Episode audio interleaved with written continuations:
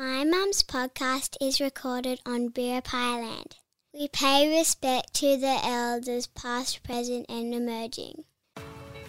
Welcome to How to Run a Successful Business and Still Have a Life. I am simply Stacey Morgan. As a mum of three and owner of three successful businesses, I'm acutely aware of the juggling act that is parenthood and entrepreneurship.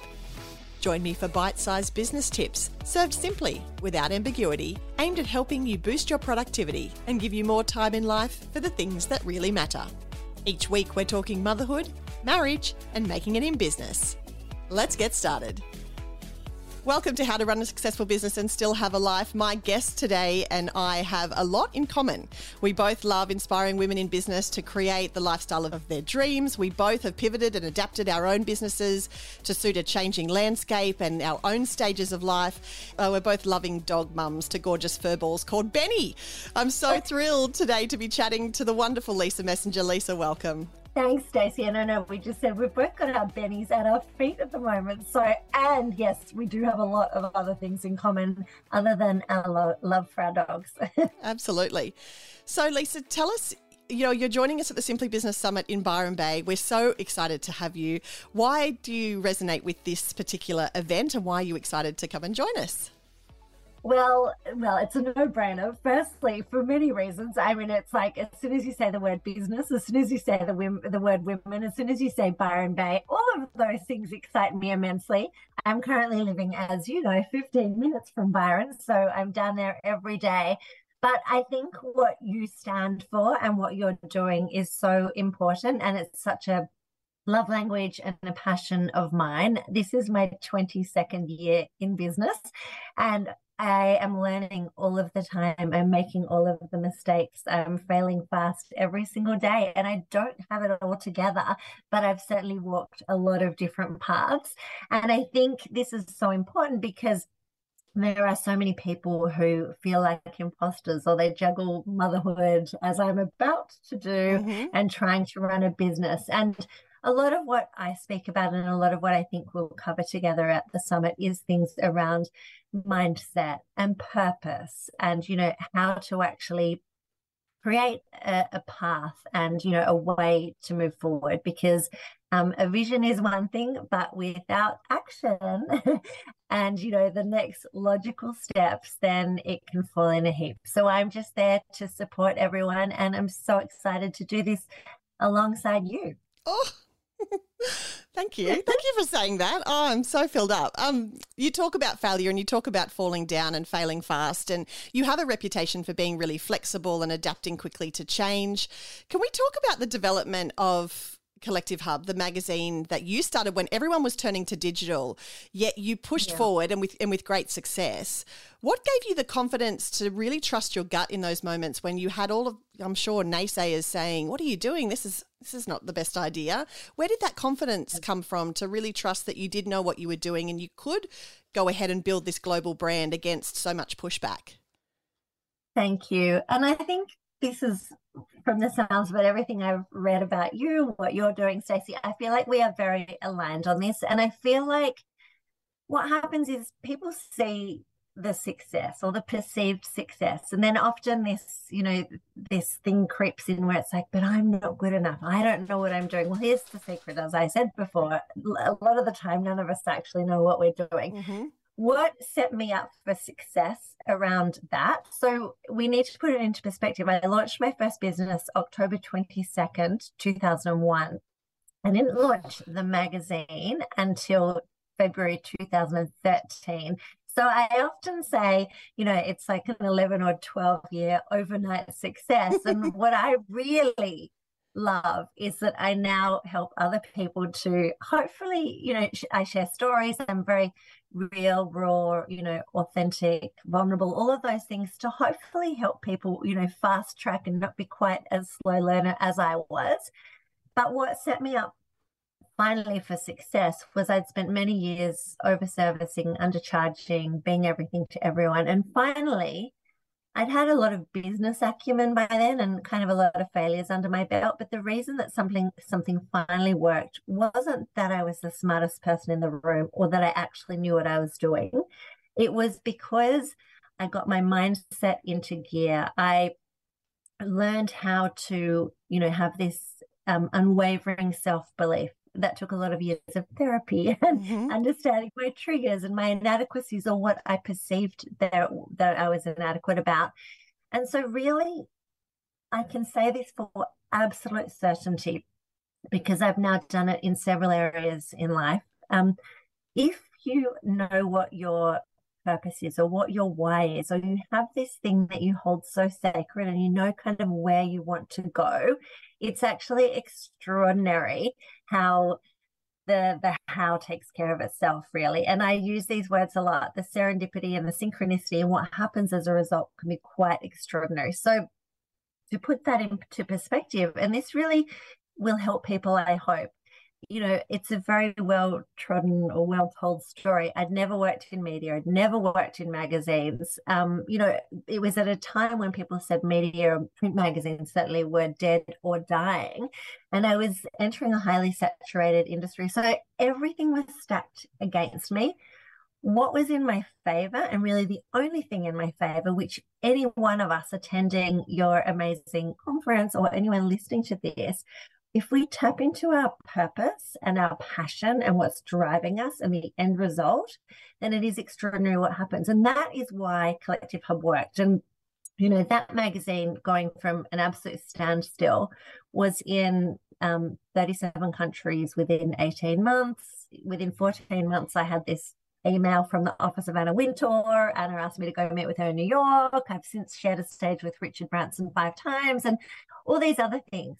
And also, I nearly lost everything in 2017. So, which I love because it's from those failures and those setbacks and that adversity that we actually learn. And so I really welcome those things now. And that's been a massive reframe and something that I'm really keen to dig into with you, you know, at the conference and talk about, you know, how do we how do we do this?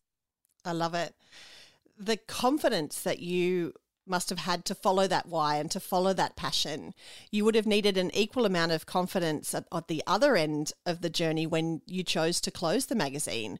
How difficult yeah. a decision was that? And and where did you find the gumption and the bravery and the courage to say, I know what this feels like. I I stand by how it feels, and this is the decision I'm making. Because again, it would have been a situation where people would have been saying, "I know, I definitely was." I remember where I was when I purchased the last uh, copy. I had breakfast at the same cafe this morning that I sat and read it from cover to cover, the final episode, because it, it resonated with people. I can't imagine for you it was an easy decision to to say it's time.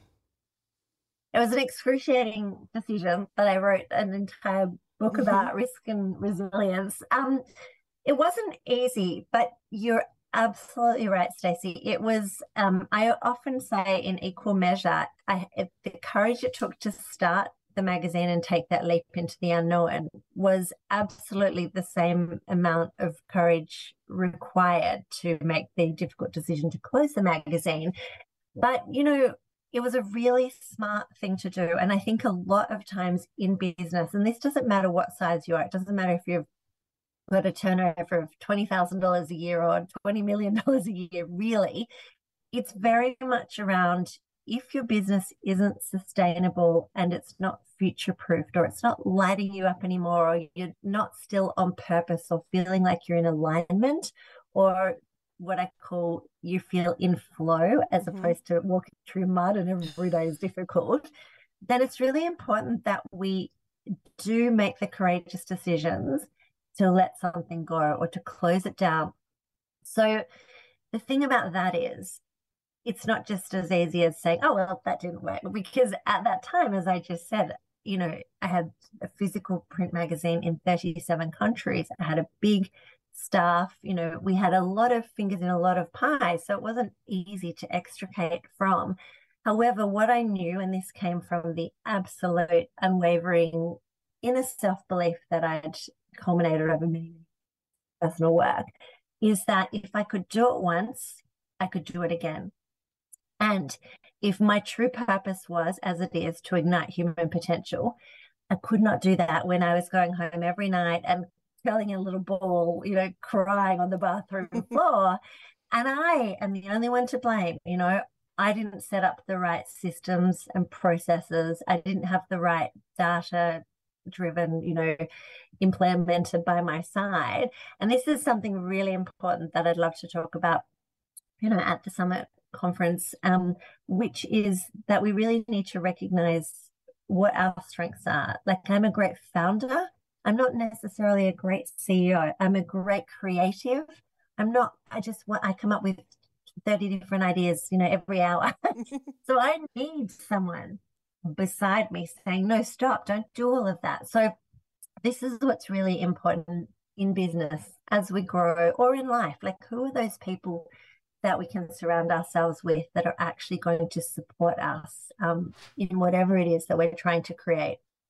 It's like you've got a copy of my questions, which you don't, Lisa. I didn't send these to you beforehand, but my next question was about systems and tools. And mm. and you've just mm. said it so beautifully. You must you have to set up your business for future proofing, but then you also have to be able to pull yourselves out of the part of the business that you're not good at, that, that doesn't light you up, that's not your zone of genius. I have so I actually had a coaching client yesterday who said, I'm, you know, I'm doing the invoicing and I hate it. I said, Well, why are you doing it? And she said, Well, yeah. well, because mm. no one else can do it. I was like, Really?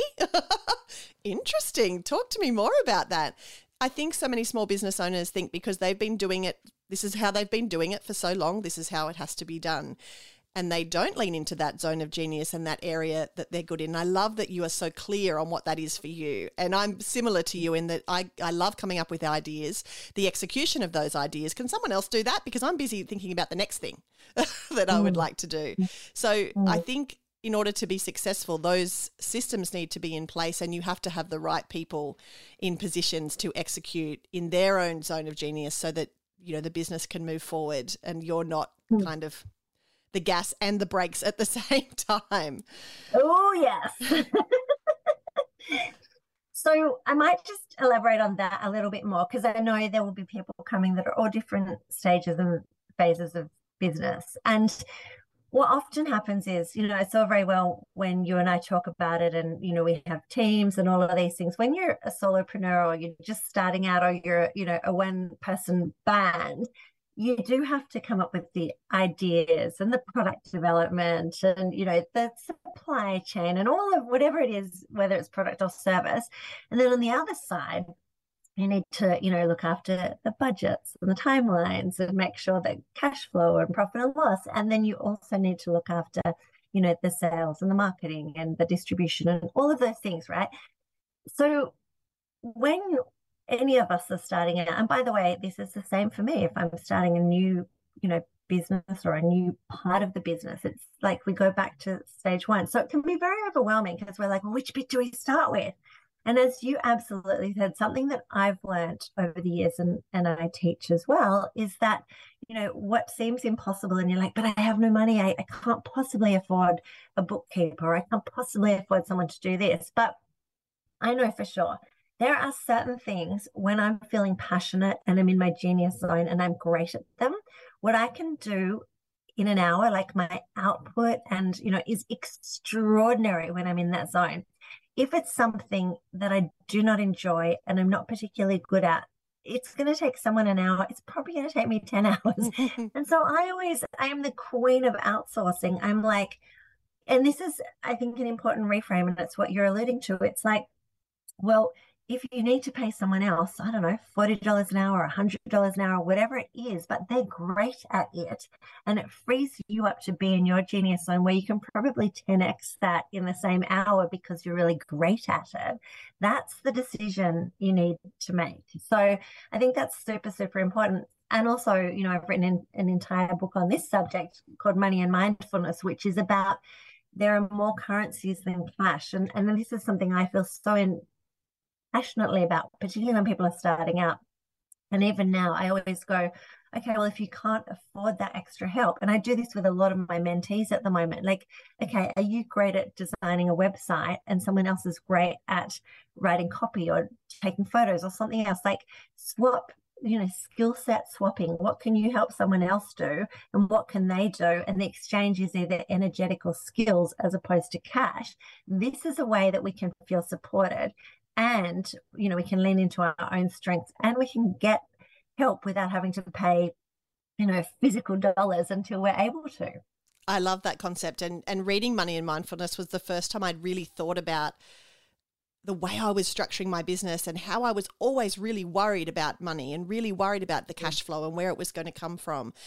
And then I read your book and I was like, oh, there's more currencies than just cash. Oh, I, I can do this and I can do that. And I, you know, it made me really reframe the skill set that I had and how I can use it to help others, but also then get things done in my business too. I, what I love about the variety of books that you have, Lisa, and uh, one year I just bought a, an entire package from your website of, I think, maybe all of the books that you had written, maybe double.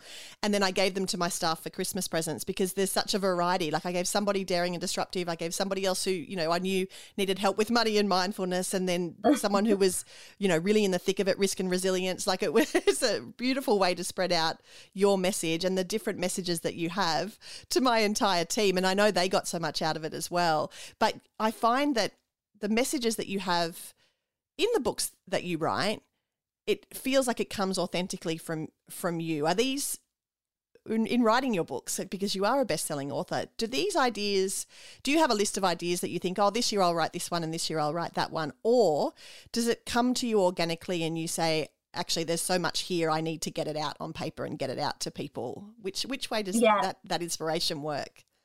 So I'm a little bit of a little weirdo in terms of most people become the guru of something, you know, and write a book and then write a book about it. But I love using myself as a human guinea pig. So I literally come up with um, so for example, at the moment, as you would know, we are going through surrogacy and we have a baby boy due mm-hmm. shortly after so the, exciting.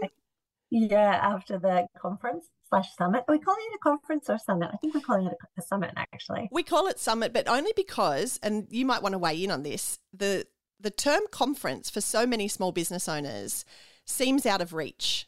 They see like they would hear the word ah. conference and think, well, that's for legitimate business owners, whereas I've just got this little business of mine. And that's not true, obviously. So many people in business are running very legitimate businesses, but it's hard for them to acknowledge. So we chose Summit because it sounded a bit less uh, hotel room hotel boardroom yeah. kind of big stage.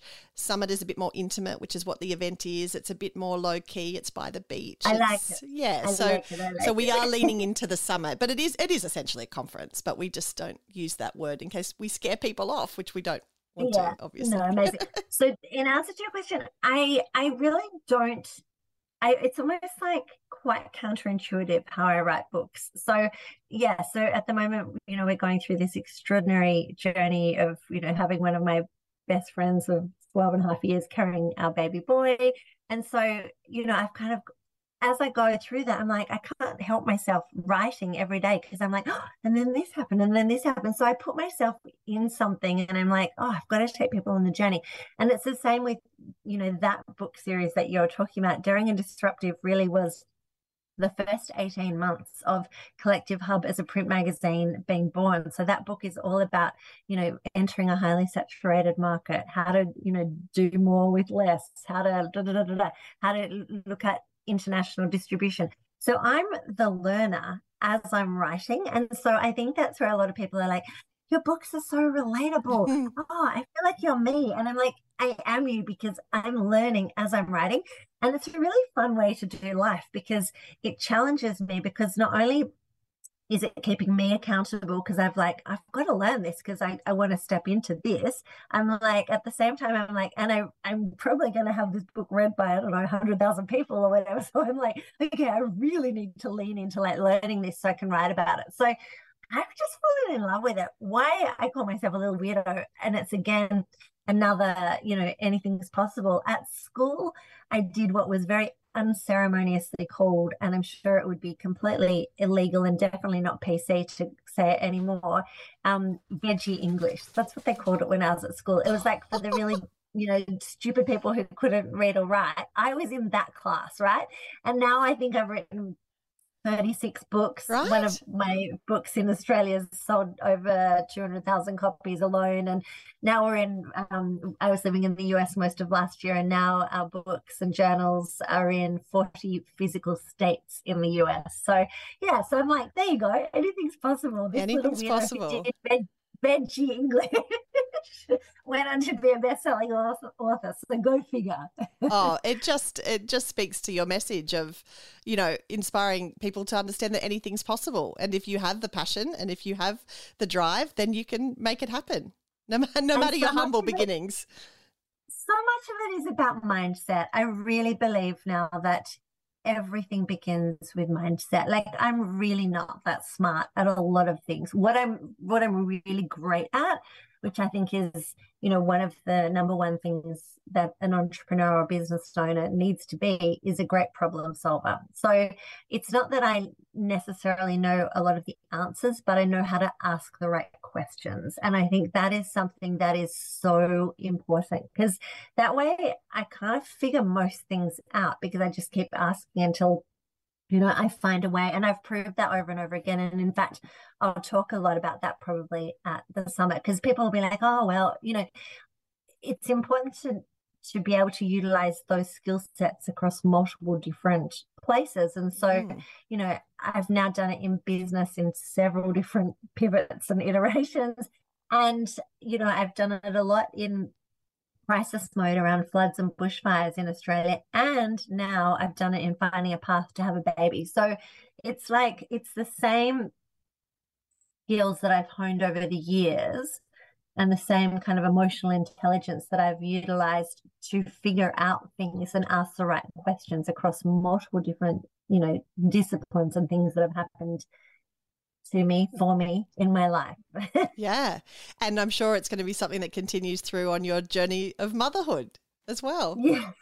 And congratulations. I must say, I um when you first you, you did tease it beautifully on social media. I've got big news to tell you. I think the next day or the day after, and I was and I was thinking to myself, please make it be a baby because I've followed your mm. journey and you know hoped and prayed for you to be able to have everything that you wanted. And so when you made that announcement, the the first thing I did after going yay was go oh where's the calendar like how is this going to work in with my summit and so it, Well- it, it works beautifully Well, you guys are my very last speaking gig for this Oh, year.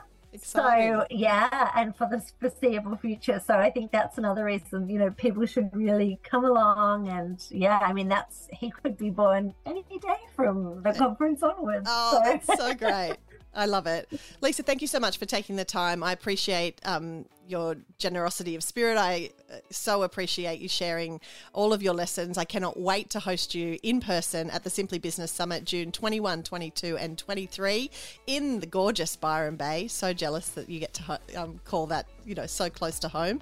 Walk on that beautiful beach every morning. If you would like to join us we still have tickets available. You can get them at simplystacymorgan.com Lisa any final words you'd like to leave us with No, I just can't wait to see so many people there. I mean, this is my absolute sweet spot. I absolutely love speaking to, you know, women and business owners and anyone with a spark of passion inside of them. So I cannot wait to be there with you.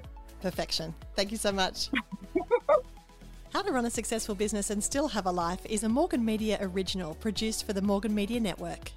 Work with me one on one or in one of my many group coaching programs. It is possible to run a successful business and still have a life. You can find out more at simplystacymorgan.com. You've been listening to another Morgan Media production.